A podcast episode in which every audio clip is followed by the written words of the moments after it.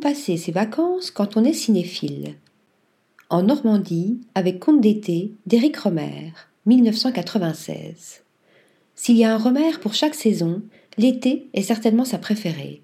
Pour l'avant-dernier de ses contes des quatre saisons, le réalisateur pose ses valises à Dinard et Saint-Malo. Plage, promenade dans le bocage et difficile mais palpitant tiraillement amoureux sont au rendez-vous. En Nouvelle-Angleterre, avec Moonrise Kingdom de Wes Anderson, deux mille douze. C'est le temps de l'amour, le temps des copains et de l'aventure, chante Françoise Hardy dans le tourne-disque de Suzy.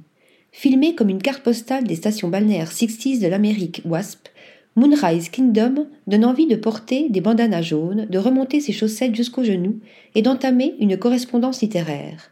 Un beau programme pour les vacances. À l'hôtel Chateau Marmont de Los Angeles avec Somewhere de Sofia Coppola, deux mille dix.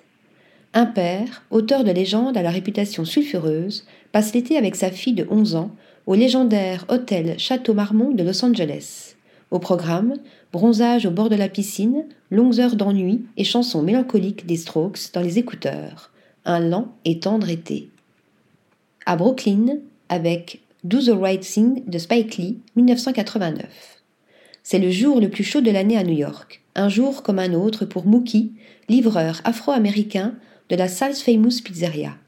On se rafraîchit comme on peut sur les bornes incendies qui inondent les trottoirs, mais la chaleur insupportable finit par raviver les tensions communautaires. Que faire quand on ne peut pas se payer de vacances ? Article rédigé par Pierre Charpillose.